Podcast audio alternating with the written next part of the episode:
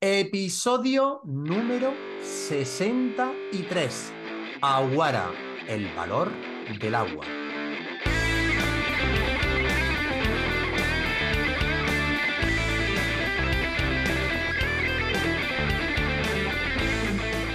Muchísimas gracias audiencia por seguir ahí al otro lado, habernos aguantado ya nada más y nada menos que 62 semanas y seguimos con la emoción a flor de piel. Siempre decimos y nos encanta traer invitados que aporten, pero en esta ocasión es que van a aportar mucho y seguimos contando esa maravillosa experiencia vivida en África y para ello traemos nada más y nada menos que a Enrique Cortázar, más conocido como Quique.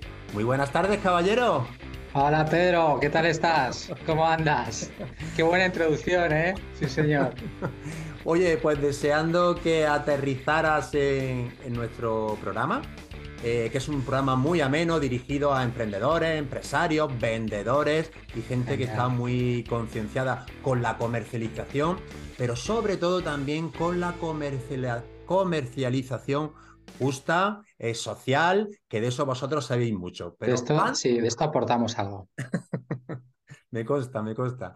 Oye, Quique, antes de meternos eh, en faena, eh, cuéntanos un poquito eh, de Quique. Aparte de que te encanta viajar, cuéntanos, cuéntanos algo pues más de A ver, te voy a contar cosas. estoy casi casado, me caso en una semanita. Bueno, no tengo hijos, soy de Burgos, eh, lo que pasa es que llevo ya 20 años en Madrid, he vivido en Inglaterra, he vivido en China un año y medio, he vivido, bueno, he estudiado en Holanda una temporadita, pero bueno, yo he echado raíces en Madrid. ¿eh? Yo pensaba que era de esas personas que iba a estar por ahí dando vueltas y la verdad es que que, bueno, el valor de la familia es importante y yo quiero estar cerca de los míos. Entonces, bueno, eh, aquí estoy muy bien, hago muchas visitas al norte, eh, lo defiendo a muerte, como tú defiendes Granada, eh, y, bueno, y agradecerte a Teresa Marketing y a ti, pues, por darnos la oportunidad de conversar. Ay, qué bonito. Encantados estamos. Qué bonito, Kike, es que eres, un sol. Oye, em, antes de, de aterrizar en Aguara, has comentado ya que has trabajado en distintos países, ¿no? Y, pero también en distintas empresas. ¿Nos puedes hacer un pequeño viaje de... bueno, vale, sí. Eh, yo, mira, yo cuando acabé la carrera eh, en Salamanca eh, hice un máster en estudios europeos. Iba como muy dirigido a, Bruselas. Eh, me dieron una beca que rechacé en el último minuto. Fue de esas decisiones que luego te preguntas, dice, yo no sé si habré hecho bien o mal, pero es verdad que cuando te vienen oportunidades, a veces no solo vienen solas, siempre vienen, por suerte a mí me han venido, ah, eh, he tenido varias opciones. Y, esa es una de las decisiones que tomé, que tomé y que a veces me he preguntado si hice bien o mal. Pero bueno, a la vista está que, bueno, no me arrepiento pero es verdad que mi vida podría haber ido por otros lares. Eh, rechacé esa, esa, beca en el Parlamento y me puse a trabajar con un organismo que promocionaba el comercio exterior en Castilla y León. ¿vale? Y de ahí salté con una empresa china para hacer una joint venture de una empresa de moldes de inyección. Volví de China, eh, me metí en el mundo de las compras en Madrid, eh, trabajé como comprador del grupo Día Carrefour, que en esos momentos, hace ya 15 o 16 años, er, er, eran, eh, estaban juntos, ¿vale? Lanzábamos llamadas de oferta y licitaciones para un montón de países donde comprábamos producto. Eh, era un poco una labor de trader de, productos, de materias primas. Eh, luego pasé a, un banco, a BVA, también dentro del departamento de compras corporativas, llevando servicios, servicios de consultoría sobre todo. Y luego pues estuve haciendo labores dentro del Departamento de Talento y Cultura unos los últimos cinco años. Eh, llega COVID y como a, todo el mundo nos remueve, eh, yo ya pensaba en cuál era mi, mi función dentro de, de, esta megaestructura, ¿no? de la que aprendí tanto, pero que es verdad que en, estas eh, multinacionales te llevan en volandas y a veces pierdes un poco, te mm. despersonalizan un poco, y ahí me planteé dar un salto. Mm, di ese salto, me costó mucho y luego me di cuenta que las decisiones que meditas demasiado, luego al final no son para tanto. O sea, dejé esa comodidad y esa estabilidad del, del banco eh, o me olvidé de esa idea de prejubilarte en el banco eh, y salté y, bueno, estoy feliz porque yo desde hace ya tiempo colaboraba con Aguara, empecé como voluntario trabajando un año y luego pues formé plante, pasé a formar parte del equipo de plantilla de, de Aguara y, estoy llevando, bueno, en Aguara hacemos de todo, somos muy poquitos, somos una compañía pequeña, ah, pero básicamente, bueno, pues eh, desarrollo de nuevas referencias, operaciones y hacemos un poco de lazo también con, con marketing, ah, amplificación de redes sociales, etcétera. Bueno, hacemos un poco de todo. Jolín, Kike, ¿eh? dirá la audiencia, este muchacho es lo que le ha cundido la vida para los 24 años que tiene. Sí, sobre todo los 24. Yo invertiría los dígitos y le, sumaría tres más. Eh, o sea que bueno, pero bueno, no, no, bueno, así contado rápido parece que cunda, pero bueno. Eh, pues, la verdad es que, aquí Bueno, por si te nota ese bagaje, el tiempo que estuvimos, esta semana larga que estuvimos en ese viaje en África, se nota, bueno, sobre todo tu calidad humana, ¿no? Que es con lo que yo me quedo, te lo digo sin sin ningún, sin ningún miedo y sin ningún sentimiento más de halago que, que aterrizar lo que, lo que siento. Oye, Quique, em, eh, eh, me ha gustado mucho esa parte final cuando dices que llega el COVID, te remueve, eso como a tantos y mm. tantos no, no ha pasado, ¿no? De, ver qué estamos haciendo o cuál es nuestro objetivo, nuestro propósito, ¿no? Mm. Esto que parece tan trascendental, quizá también va un poco ligado también a todo el bagaje que trae, bueno, a la experiencia vital que cada uno vamos desarrollando al cabo de los años. Y eh, entonces, ese cambio que hiciste para cambiar casi, casi, podríamos decir, radicalmente de registro profesional, irte a una empresa eh, como Aguara, que es una empresa, una empresa totalmente eh, social, ¿no? Que dista un poquito de lo que es la banca. Era ajena totalmente a lo que había hecho. A ver, todos los cambios yo creo que se mueven por, por un motivo, ¿no? En mi caso, además lo transparento porque creo que hemos, estamos llegando a un momento en el que eh, ya no hay pudor en transparentar nuestras emociones y sentimientos. En mi caso fue la llegada de la ansiedad, ¿no? La ansiedad llega a, mi vida y había llegado anteriormente así como eh, con, puntillitas, pero de esa, en esa etapa de mi vida pues llega a lo bestia y obviamente eh, no iba a dejar que me venciera y, había que articular algún cambio y, el cambio era dejar, eh, bueno, pues cambiar un poco esas dinámicas laborales que teníamos, ¿no? yo no busco culpables ni lo achaco a un, simplemente es, bueno, la forma en la que tú absorbes eh, y procesas los acontecimientos como vienen, a mí ya no, me está haciendo bien. Entonces ese es el, cambio, lo que provoca ese cambio, ¿no? Mm. Y, y, llego a Wara porque cuando, cuando abandono ah, el banco, ah, hablo con mis compañeros de Aguara, que, con los que tenía contacto habitualmente, porque trabajábamos en el banco conjuntamente también, eh, y me proponen diversificar su, bueno, eh, llevar un proyecto de diversificación de sus productos. Eh, después del COVID es verdad que todas las compañías fueron muy golpeadas y había que empezar a buscar otros horizontes. Y Aguara como marca ah, bueno, podría ser una marca de agua, podría ser una marca de detergente, podría ser una marca de cosméticos, podría ser muchas cosas, porque nosotros ah, básicamente utilizamos una marca de productos honestos, sostenibles y con impacto social, pues para trasladar a, nuestros clientes. Eh, lo hacemos a través del agua y de las bebidas, pero podrían ser otras cosas. Y en esa fase estuve yo desarrollando pues, diferentes proyectos y ver hacia dónde podíamos ir. Eso fue un poco como, como aterricé, la compañía. Y Quique, concretamente, bueno, como sois poquitos, obviamente sois multidisciplinares, tendréis que muchas funciones. En tu caso en concreto, has comentado eh, eh, operaciones, desarrollo de proyectos, eh, apoyas también temas de redes sociales. Sí, bueno, trabajamos con, con, alguna agencia que nos da soporte, pero sí, hacemos un poco de lazo y sobre todo intentamos mantener cierta coherencia en la coherencia y sobre todo que no se vaya el mensaje de la marca, ¿no? Es verdad que intentamos dar esas guías a todos nuestros colaboradores y, que nuestros mensajes eh, cumplan y sean coherentes con lo que hacemos. Como sabéis, eh, Aguara eh, es una empresa social.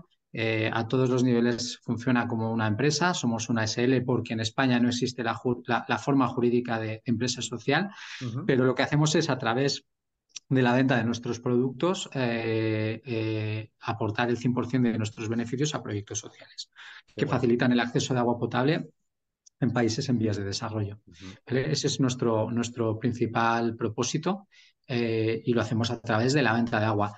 La venta de agua embotellada, que puede ser un poco demonizada, y es verdad que en un escenario como el que estamos, en el que el cambio climático y la, la, gestión de los residuos pues es un gran problema.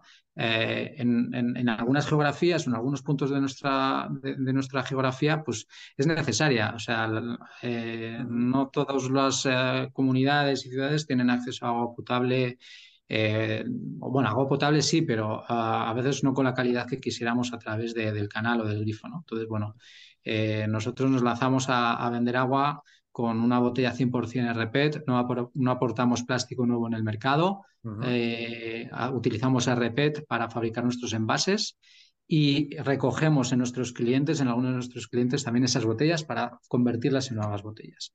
Y como os decía, ese es uno de los, de los caminos que seguimos para no ser un problema adicional a la gestión de los residuos, pero nuestro principal propósito es llevar agua a, a, comunidades que lo necesitan. A través de un acto tan cotidiano como comprar una botella de agua en un vending o en un bar, pues a través de la bebida, de, comprar agua y beber agua, llevas agua a, las personas que lo necesitan en otros, en otros países. ¿no? Nos parecía una forma muy coherente de, unir eh, estas, estas dos necesidades.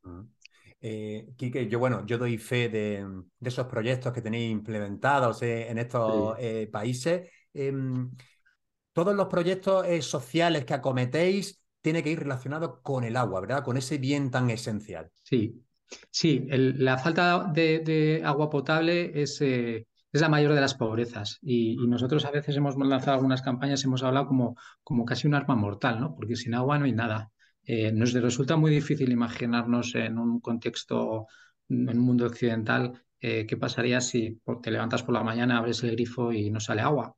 Entonces empieza, a, empieza a, haber una serie de consecuencias por la falta de agua para desarrollar tu vida.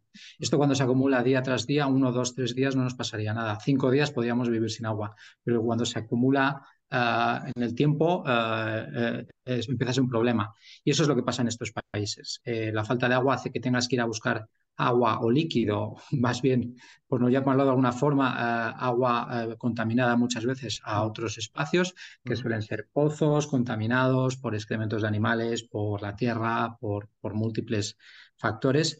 Y lo hemos visto en el viaje que hemos hecho juntos, donde íbamos a ver cómo algunas comunidades de algunas etnias en Benín iban a buscar agua y cómo bebían agua de esas, y cómo cocinaban y cómo bebían agua de esas fuentes contaminadas. Eso provoca eh, pues bueno, mm, desde falta de higiene, eh, en el mundo de la, de la, higiene femenina no te quiero ni contar, pero en general eh, provoca enfermedades a niños, adultos y sobre todo mucho tiempo invertido en buscar un agua que luego no te va a hacer bien para tu salud. ¿no? Todo ese tiempo que se invierte en ir a buscar ese agua es tiempo que se deja de invertir en labores domésticas, educación, tiempo libre o estar simplemente, pues eso, disfrutando de tu vida con tus hijos. Eh, no en un entorno familiar como el que nosotros tenemos aquí, que disfrutar de la vida con nuestros hijos, nuestros familiares es salir al campo, estar en casa tirados en el sofá o viendo una peli. Allí sí, allí es, la realidad es mucho más cruda, pero esos momentos de ocio y de descanso eh, son muy necesarios también para el desarrollo emocional de las personas. Mm. Y nosotros, bueno, pues defendemos que, ese tiempo libre sería muy necesario para poder educarse, para poder formar a, tu comunidad, para poder eh, buscar otras fuentes de alimento, etc. Mm. Entonces, la falta de agua es un problema que desencadena en muchos otros problemas que ni nos imaginamos y que es difícil de describir, la verdad. Eso es. Es difícil muchas veces verbalizar, ¿verdad?, lo que supone esa falta de agua. Oye, ¿no tienes tú la sensación ahora que ya llevamos unos días cada uno en, nuestro hogar, eh, que cuando visitábamos tantos y tantos eh, poblados, tribus, donde algunos de ellos ya se habían acometido esos proyectos de agua y otros son eh, demandantes de los mismos, que muy probablemente gracias a, vuestra empresa se puedan acometer, pero notaba yo como eh, incluso hasta un brillo de los ojos diferente, donde ya tenían agua, a donde todavía no se había llegado esa posibilidad. Había como una sensación, un ambiente diferente, incluso en el mismo cansancio que, que tiene esa población por ir dos horas de desplazamiento y volver. Eh, no sé, no sé si tú percibiste algo similar. Sí, sí, sí, desde luego que se percibe, en esas comunidades se perciben un orden de las cosas diferente.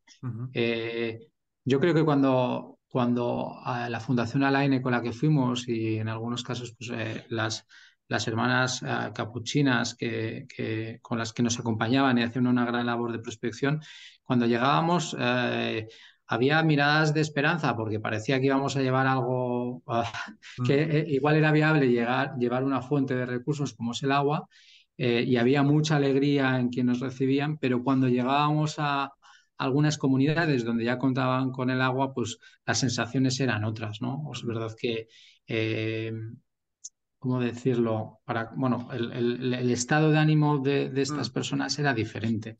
Eh, se notaba una mejora en las condiciones de salud, mm. en las enfermedades, bueno, había menos enfermedades derivadas por el consumo de agua contaminada, mm. había menos, y, no nos gusta hablar muchas veces en estos términos, pero había muchas menos enfermedades visibles mm. en, estas personas, ¿vale? Entonces eso ya es muy importante.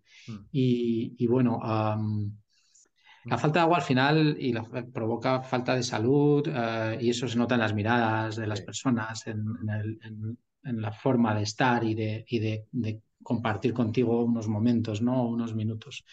Y eso sí que lo notábamos. Yo creo que todos fuimos muy conscientes de que cuando llegábamos a, una comunidad con agua, con desarrollo, incluso con huertos, con escuela, con educación, eh, la sensación era muy diferente a cuando llegábamos a una población en la que nos recibían con los brazos abiertos, pero nos mostraban cómo era su forma de vida, nos mostraban qué agua bebían, eh, y, cómo eran conscientes de que necesitaban ayuda urgente para mejorar sus condiciones. Bueno, mm. pues ahí están empresas como Aguara eh, mirando de mm. cerca y de tú a tú a esas comunidades para intentar aportar su solución lo antes posible. Eh, Quique, cambiamos un poquito de registro, vamos a hablar un poquito de, un poquito de ti. Oye, eh, Aguara, ¿qué te aporta a ti trabajar en esta organización? Pues mira, ah, ¿qué me aporta trabajar en Aguara? Bueno, pues al final el trabajo en Aguara es como cualquier otra empresa. ¿eh? es un trabajo muy, pues, muy de oficina, muy de estar en contacto con el cliente. Eh, yo me levanto por las mañanas, cojo el metro, voy a la OFI, entramos en, el, en la rutina y en, la, en el estrés diario, mm. pero Aguara em, cuando, cuando estás embebido en este estrés y, bueno, en el día a día, eh, Aguara es un, digamos, es una tabla de, salvación, ¿no? Porque cuando realmente a veces estás más decaído o ves que, oye, que quizá no salen los resultados como tú quieres o el esfuerzo que tienes que, poner encima de la mesa es, muy alto, eh, siempre está ese, va a sonar a cliché andante, pero siempre está ese propósito, ¿no? Esa, esa misión que tenemos y, siempre tu cabeza hace clic, eh, te, trasladas a, esos, esos, proyectos en los que visitamos o visitan otros compañeros o los socios fundadores que son los que suelen ir. Eh, y bueno, pues ahí te da, te da de repente un chute, un pequeño chute de energía, ¿no? Eh, yo creo que eso es lo, más importante. Y luego un entorno, pues eh, la verdad que es eh, muy divertido. Nos divertimos mucho. Eh, tenemos retos difíciles a veces, nos enfrentamos a empresas muy grandes, pero intentamos salir airosos. Y, bueno, la verdad es que, lo que lo que hacemos creo que es, es tan bonito. Trabajamos en una empresa tan bonita que, es tan fácil transmitir eh, eh, todo lo bueno de Aguara que, bueno, que eso es muy reconfortante. No nos vamos a engañar, el día a día es el día a día y a todos nos, luego tenemos nuestros problemas de nuestras vidas, tenemos nuestras, nuestras comeduras de cabeza, etcétera, pero, pero bueno, esto, esto en Aguara sí que es verdad que es el leitmotiv, ¿no? De por qué vamos a trabajar cada día y luego el equipo que tenemos detrás de, personas y de socios y de comerciales es maravilloso. O sea, la verdad que es una, es una gozada. Hombre, estar en una empresa y conectar con su propósito, eso es el, el mm. culmen del trabajador. Sí. Oye, te voy a hacer una pregunta que podría responderla yo, pero prefiero que la hagas tú. Bueno, oye, bueno, a ver, ataca. oye, Enrique Cortaza, ¿qué aporta él a Aguara? Joder, esa pregunta es complicadilla, ¿eh? Sí, es que esto es, sí, esa pregunta, ¿qué aporto a Aguara? ¿Qué aporto a Piensa, piensa, que no nos escucha nadie, ¿eh? Realmente. Pues mira, es que en Aguara, además, en Aguara somos unos perros verdes porque somos raritos. Somos gente, eh, yo, yo, yo siempre digo que en Aguara eh, pasa que este, este, este, esta, este, este, esta frase se me está gastando ya. Yo siempre digo que soy el viejo de los jóvenes y el joven de los viejos. Entonces yo aporto ahí el consenso, eso es lo que creo que aporto yo ahí, el término medio. El equilibrio. Eh, el lazo entre generaciones, ¿no? Lo que pasa es que es verdad que ya eh, estoy pasando a ser el, el, joven de los viejos. A mí me gustaría estar en la otra parte, ¿no? Pero la realidad es que ya vamos cumpliendo años. Yo creo que lo que aporto es, eh, bueno, pues es ese punto, bueno, punto de equilibrio. Yo creo que todos, no, hay ningún, no hay grandes dilemas en Aguara, porque todos tenemos muy claro hacia dónde vamos, pero bueno, estoy ahí en medio y, y bueno, intento aportar mi experiencia profesional, pero sobre todo también, pues, pues eh, yo creo que al final lo que buscamos a las empresas es gente normal. O sea, yo creo que es uno de los grandes valores. O sea, yo creo que es una persona normal eh, que no hace cosas muy excéntricas. Eh, tenemos nuestras salidas de texto, pero creo que, que sobre todo es eso, aportamos equilibrio y todo nuestro bagaje profesional. Eh, yo, que, en Aguara todos tenemos mucha experiencia en muchos ámbitos y, y, ahí formamos un equipazo en ese sentido. Desde el último que ha entrado que es una, una, compañera que se llama Rebeca, que lleva toda la parte de estrategia, hasta los primeros que están ahí, como Luis y Gabriela, eh, Davis, que lleva administración, bueno, pues ahí me dejaría a más, ¿no? Pero bueno, eso yo creo que hay, hay, digamos que el puntito medio es lo que aportamos, aporto yo desde mis 45. Ahí estamos. bueno, pues ser el nexo, por decirlo así, la verdad que es una parte maravillosa y siempre tiene que haber alguien ahí que dé ese, ese equilibrio en todos los aspectos. Em, otra cosita aquí que em, en este viaje a Benín, mm. África, que, muchas personas, yo no conocía el país, ¿eh? tuve que, investigar, pero bueno, está, hace frontera con Togo, con Nigeria, Burkina Faso y Níger. Eh, de estas comunidades tan maravillosas, pero a la misma vez tan recónditas, donde teníamos que viajar en, en 4x4 y antes de la época de, lluvias, porque si no, los carriles se hacen impracticables. Sí, las pistas eh, no se pueden manejar. Sí. Eso es, las pistas no, no se puede eh, transitar por ellas. ¿Cuál es entonces eh, el principal problema de todo? Pues si hacemos así un resumen de todo lo que te encontraste, el principal problema que encuentran en esas comunidades. Pues mira, yo haría foco en, bueno, en las comunidades y en el país. O sea, porque es verdad, hemos hablado mucho en el viaje sobre un, factor que es el índice de desarrollo humano, que es el índice que mide el desarrollo en este, de, los países, ¿no? Eh, eh, Benín, siendo un país que tiene puerto, eh, digamos que es un país privilegiado dentro de lo que es África, eh, porque los países del interior pueden ser más duros si no tienen recursos naturales, eh, riqueza en recursos naturales, pero sin embargo es un, país con un índice de desarrollo humano muy bajito. Eh, como sabes, el país está dividido en una parte más cristiana o católica y la parte norte que es musulmana.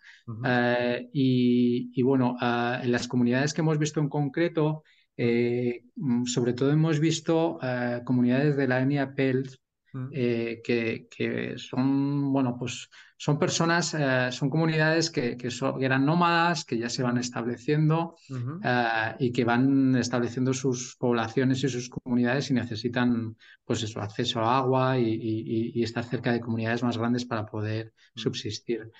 Em, a mí me ha sorprendido mucho porque realmente eh, hombre, son, son como no, penséis que son etnias que están ahí aisladas en la selva, que no, no, es el Amazonas ni lo que tenemos imaginado, son comunidades que tienen contacto directo con, con, las comunidades más desarrolladas o pueblos más grandes, pero sí que creo, y, aquí me atrevería sobre todo a, decir esto por lo que nos comentaba nuestra compañera Gabriela, que son, un poco los desheredados de, esa parte del mundo. ¿no? Mm. Estas comunidades PEL eh, están en varios países, en esas zonas que se comunican.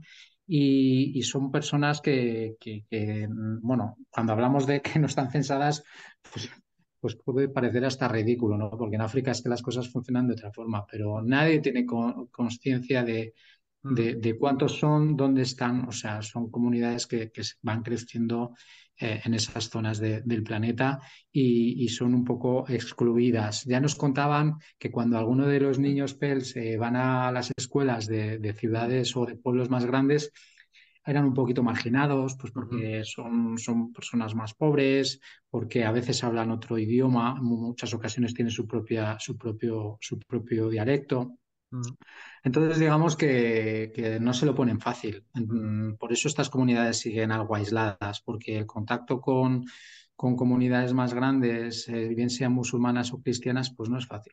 Entonces, eh, es ya para rematar todo lo que tienen detrás, toda esa vida nómada, toda esa dificultad en el asentamiento de sus poblados, pues además hay un factor de integración en, el país, en los países donde están, que, es complicado. Oye, me ha encantado también que hagas alusión a las hermanas capuchinas y a ese trabajo en, el terreno de adelantarse a, esa prospección, de saber dónde están realmente las necesidades. Sin esa contraparte, sin esos socios locales, sería muy difícil ¿eh? acometer cualquier proyecto. Sí, nosotros trabajamos con fundaciones, ONGs en todos los países que están allí en terreno y que conocen muy bien las necesidades. No llegamos eh, diciendo qué es lo que hay que hacer, sino que trabajamos con gente que ya conocen y que llevan mucho tiempo y que sobre todo nos aseguran un mantenimiento de los proyectos de cinco años, por lo menos.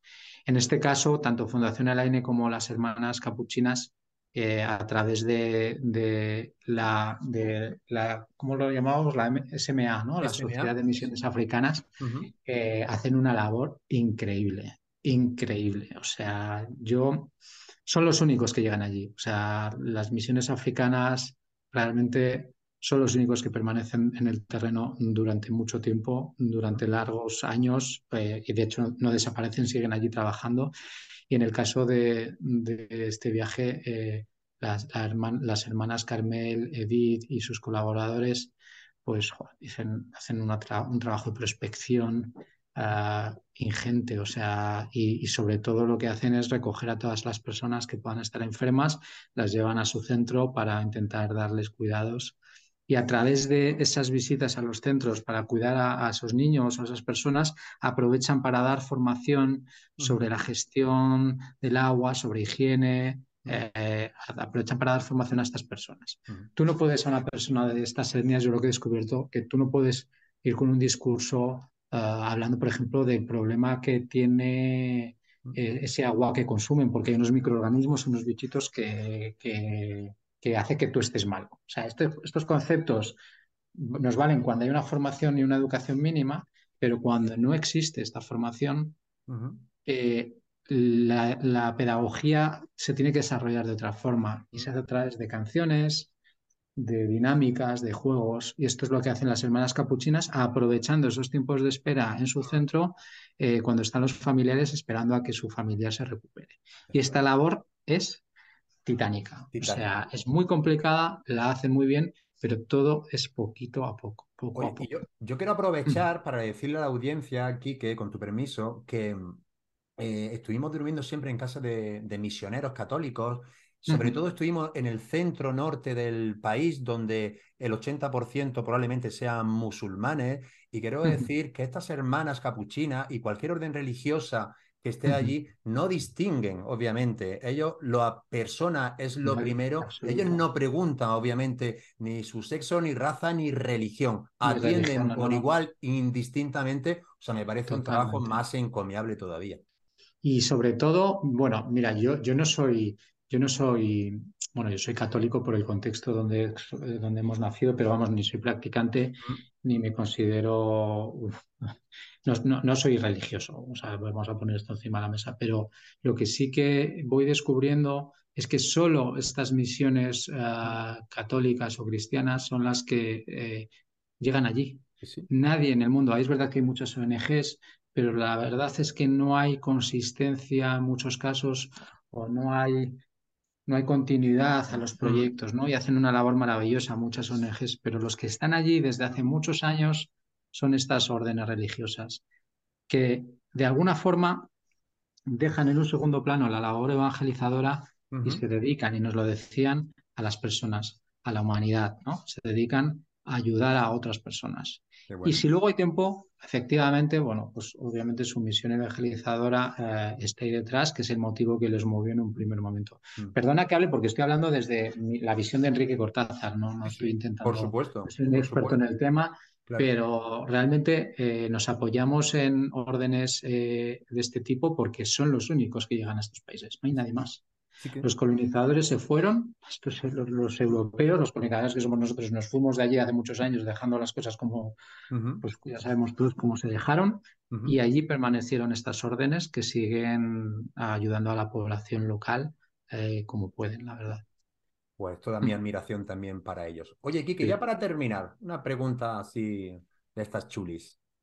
Oye, ¿qué es para ti el agua? ¿Qué es para mí el agua? Pues mira, yo creo que es más fácil responderte a la pregunta ¿qué es para mí la falta de acceso a agua? yo he descubierto desde que estoy en Aguara eh, lo que pasa, con hemos hablado, hemos estado satelitando en esta conversación lo que pasa cuando falta el agua, ¿no? Mm. Pues yo creo que, bueno, el agua es un bien que tenemos que proteger eh, a lo bestia, o sea, creo que ahí tenemos que concienciarnos eh, de una forma brutal de lo que supone la falta de acceso al agua. el agua tiene valor mm, muy diferente en muchos países. En España casi consideramos que es gratuita o pagamos muy poco por ella cuando realmente tenemos que ser conscientes de que el coste logístico y de infraestructuras para que llegue agua a nuestras duchas, a nuestros grifos, a nuestras piscinas es altísimo. ¿vale? Eh, me da igual si estamos en Asturias, si estamos en Sevilla, si estamos en Cataluña. O sea, hay que proteger cada gota de agua, cada litro de agua. Seamos conscientes que cuando ah, me parece que es eh, un segundo, no, un minuto son 8 litros de agua, no me acuerdo. Bueno, depende de, depende, pero es una burrada. O sea, no somos conscientes de, la cantidad de litros de agua que consumimos al día. O sea, y, hay que protegerlos. Ah, aunque estemos en un país que donde el agua ya es un problema y donde ya aparecemos en esos mapas en rojo, ¿no? Igual que África, eh, el estrés hídrico es, eh, nos llega hasta aquí ya. Y yo creo que en los próximos años vamos a vivir eh, lo que están viviendo nuestros vecinos del norte de África y de otras zonas. Vamos a empezar a vivir restricciones de acceso a agua. No quiero ponerme catastrofista, pero es que creo que es una realidad. Y, bueno, es una, es, una, es una pena, pero, pero tenemos que, cuidarlo. Eh, y la falta de acceso a agua, eh, pues es la mayor de las pobrezas y las sociedades se empiezan a transformar cuando no hay acceso al agua o cuando empezamos a restringir este acceso a agua. Estamos viendo como en Cataluña, por ejemplo, este año las cosechas horticofrutícolas eh, van a ser un desastre. En mm. Castilla y León, por ejemplo, todo el tema del cereal, eh, bueno, pues ya se ha perdido más del 60%. Entonces, eh, esto es la falta de acceso a agua. La falta de acceso a agua es pobreza. Oye, pues un mensaje brutal. Tenemos que también hacer esa pedagogía para nuestra audiencia y que entiendan que cada gota de agua cuenta y que tenemos que cuidar de este bien que a día de hoy seguimos disfrutando, cosa que en otras latitudes no la tienen. Así que Así es, debemos conocer que hay otros mundos y, y, que seamos conscientes de lo afortunados que somos, porque alguien dijo que naciésemos, que naciésemos en este país. Oye, Quique, eh, ha sido todo un placer, aterrizaje maravilloso, ni, ni si no hemos enterado, así que... Claro que sí, ¿eh? todo es un ha sido muy bien explicado. Enhorabuena. brutales. Oye, y darte mi, mi, enhorabuena, las gracias por estar aquí, pero sobre todo por la encomiable labor que hacen las empresas sociales. Así. Aguara. Muy bien. Os mando un abrazo muy grande a todos. Que vaya muy bien. Un saludo. Nos vemos. chao, chao. Adiós.